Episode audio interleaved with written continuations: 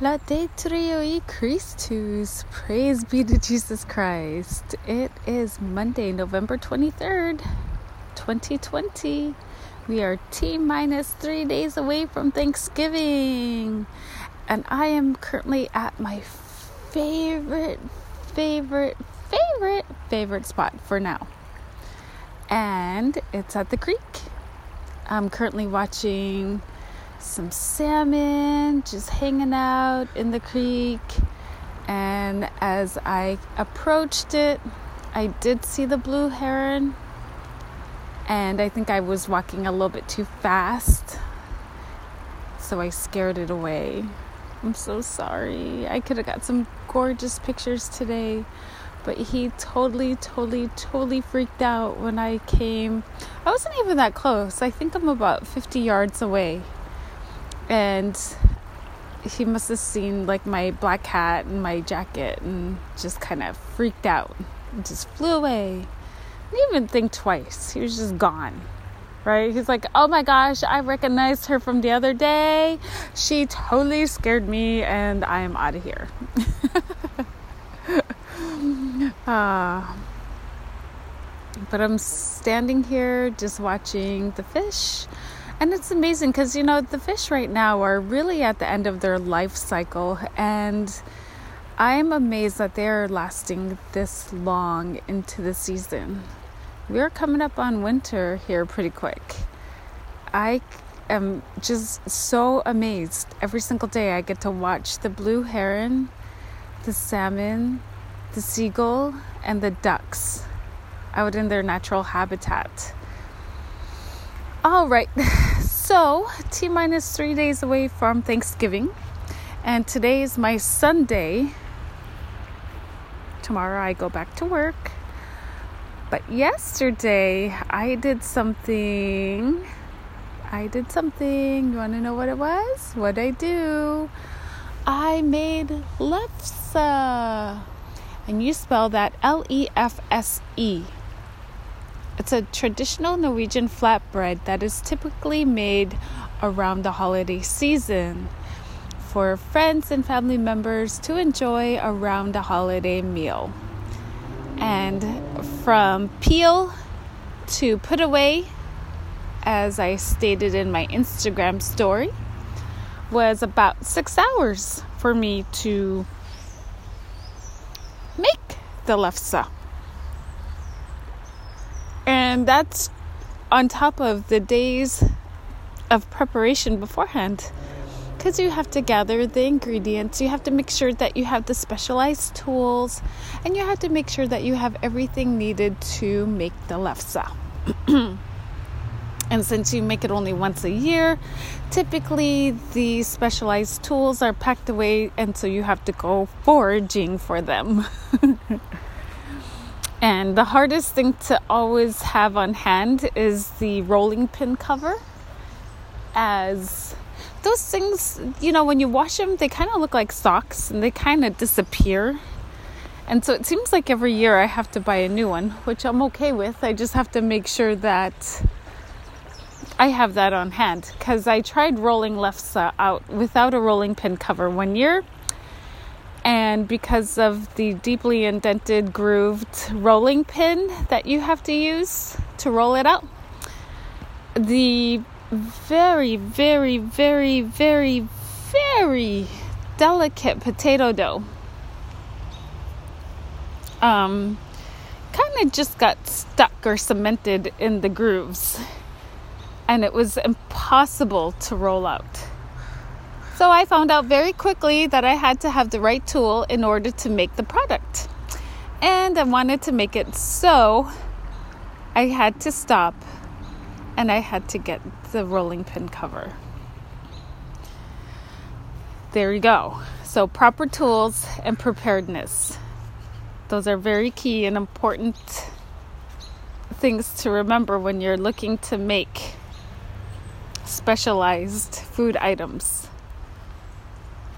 All right, so we got our Christmas decorations up.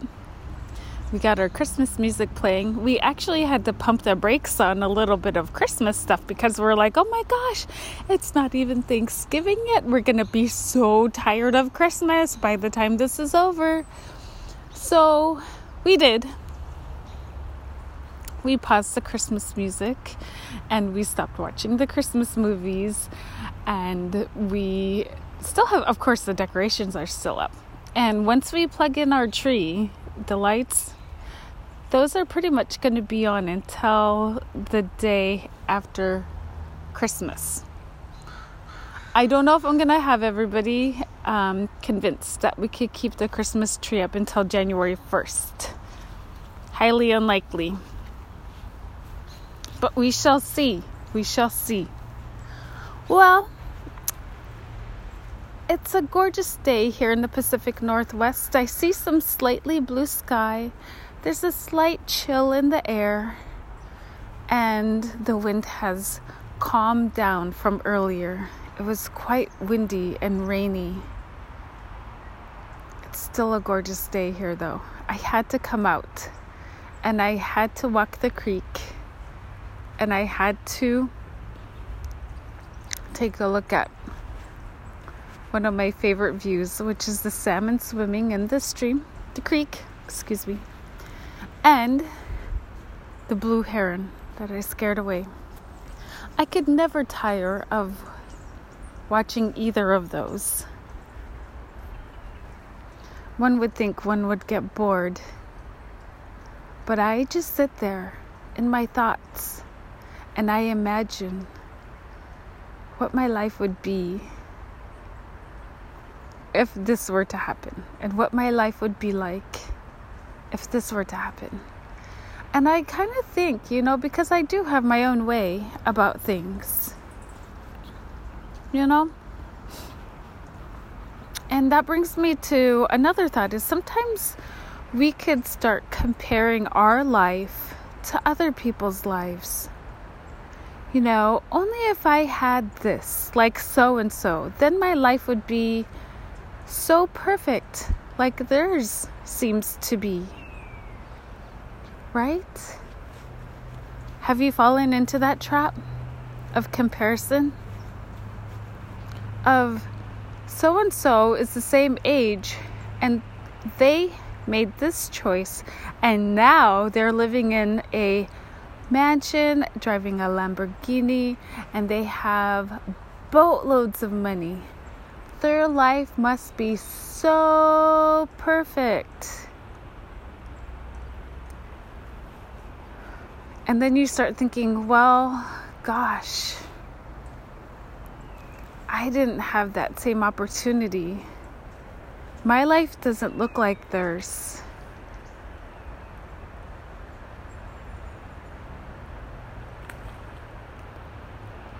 And you start comparing and you start saying, Well, I only drive this and I only have that. So my life must not be as good or as um, important as their life, which is not true. Which is not true because we are all children of God, and it doesn't matter what title that you hold. It doesn't matter how much money is in your bank account. It doesn't matter what job you hold in your society. We all make up the body of Christ, and we are all equally as important to the body of Christ.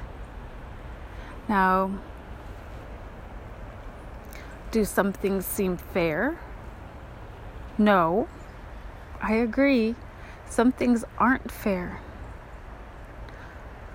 But those things don't define us, and those things aren't who we are. Your past is not who you are, it's just things that you've gone through. Circumstances, situations, things. You are not bound to who you were in the past Every day is a new opportunity to declare that you are made new. And I believe that 2 Corinthians 5:17 because when we are reborn again into the kingdom of God, we are made new. We are children and we are called to live accordingly.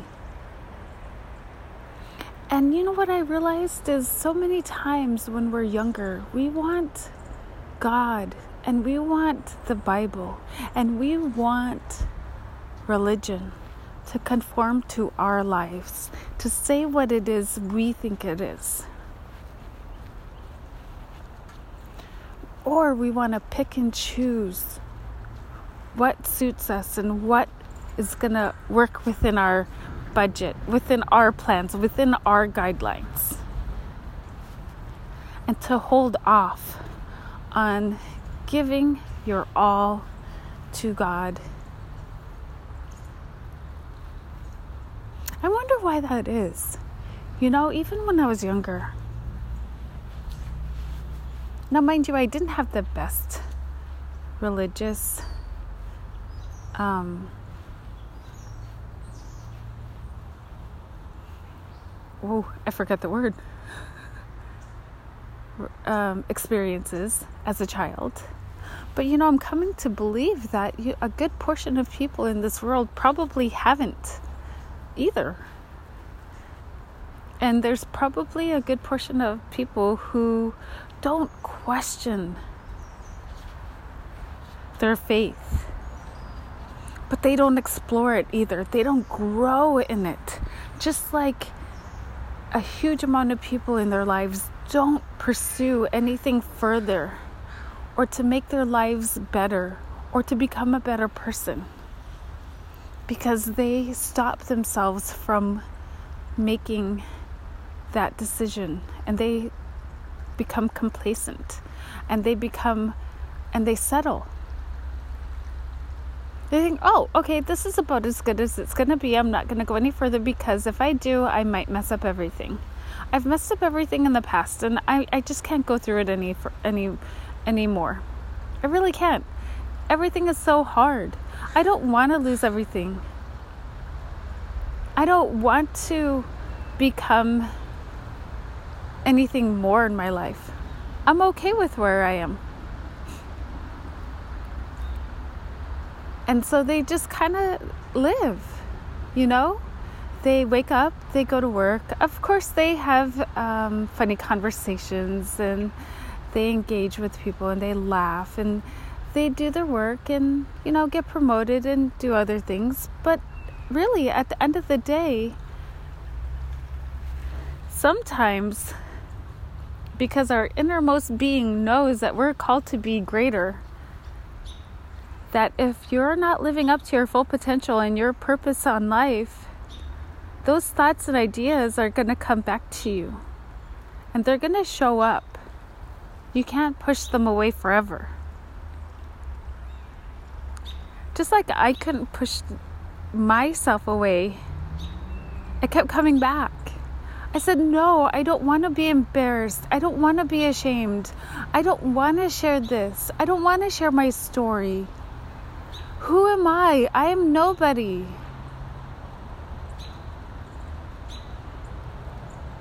But there was something inside me that just kept popping out and saying, Hey, here I am. You can't deny me. You have to share me with the world. There's no more hiding me.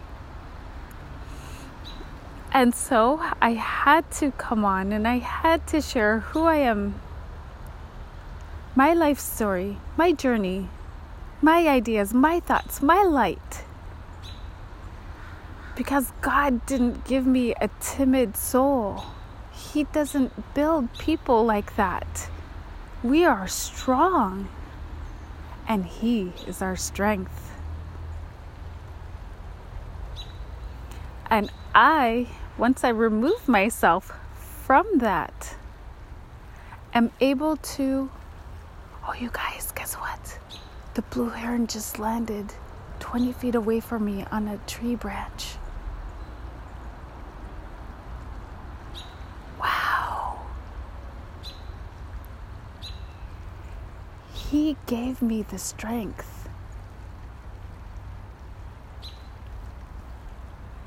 to share my story, to share my journey, because He knows that I am a true testament to His will and His purpose for people. We're not here, we're not called here on earth to only survive. We're called here to bring back people to heaven, to show them that there is a way that you can live that is acceptable to the general population. It doesn't have to be to the extreme. It doesn't have, you don't have to walk around and scream to everybody Bible verses. You don't have to walk around. I mean, yes, that's great, that's beautiful, but your love and your compassion and your empathy for those who cannot help themselves is what's going to show them God working in this world, on this earth. His works are much more powerful. And until you start, you're going to have that little voice inside you at the middle at the middle of the night or at the end of the day that's saying, "Hey, here I am. You haven't shown me. You haven't shared me." And this is not something that by any means you should be embarrassed or ashamed of. You're not going to be ridiculed. You're not going to be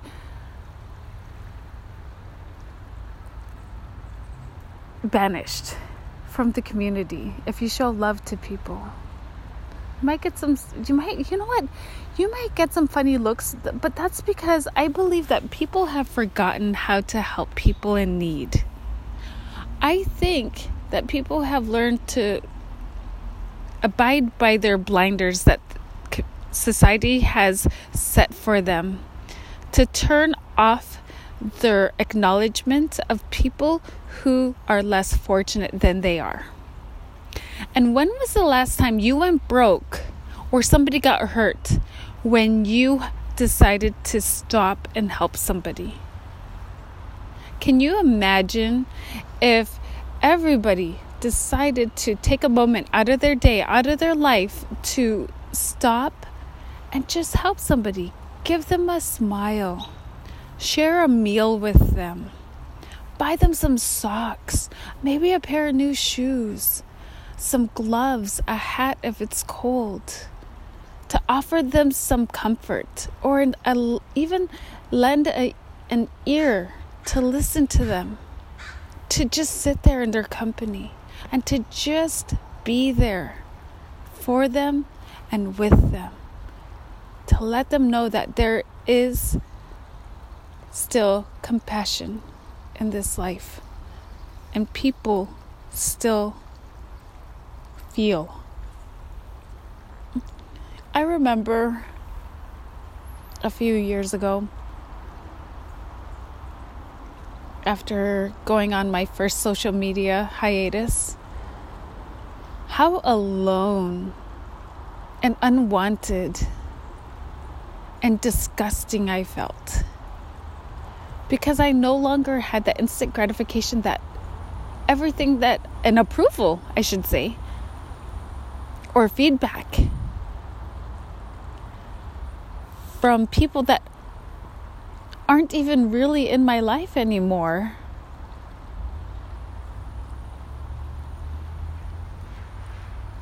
They weren't able to comment and they weren't and I wasn't able to share that with them. I wasn't able to share my life with them. I remember I was hurt and alone and sad because I thought nobody cared for me. Nobody loved me. Because I didn't exist anymore, because I deleted or was away from my social media that was a really long, hard, and arduous process to detach myself from that. To detach myself from the fact that people weren't going to give me likes and reach out to me via social media for approval or feedback on what I was doing in my life. I cried. I was hurt. I'm a really sensitive person. I'm a super sensitive person. And I kept at it though. I found other things to keep me busy. I wrote more. I read. I watched videos. I d- did decide to spend more time with my family. I worked out. I did, you know, walks and things like that. I baked. I did other things. And I no longer struggle with needing to have that approval anymore. But on the flip side, you know, because I still had people's phone numbers and texting. Those same people that were commenting on my social media. Did you hear him? He just flew off and I watched him and he went over to the creek. I think he saw something.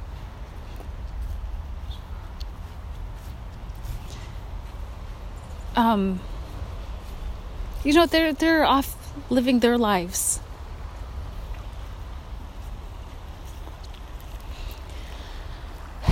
And I had to come to terms with all the thoughts, ideas, feelings, and emotions that I was having during that time. And I had to be okay with it.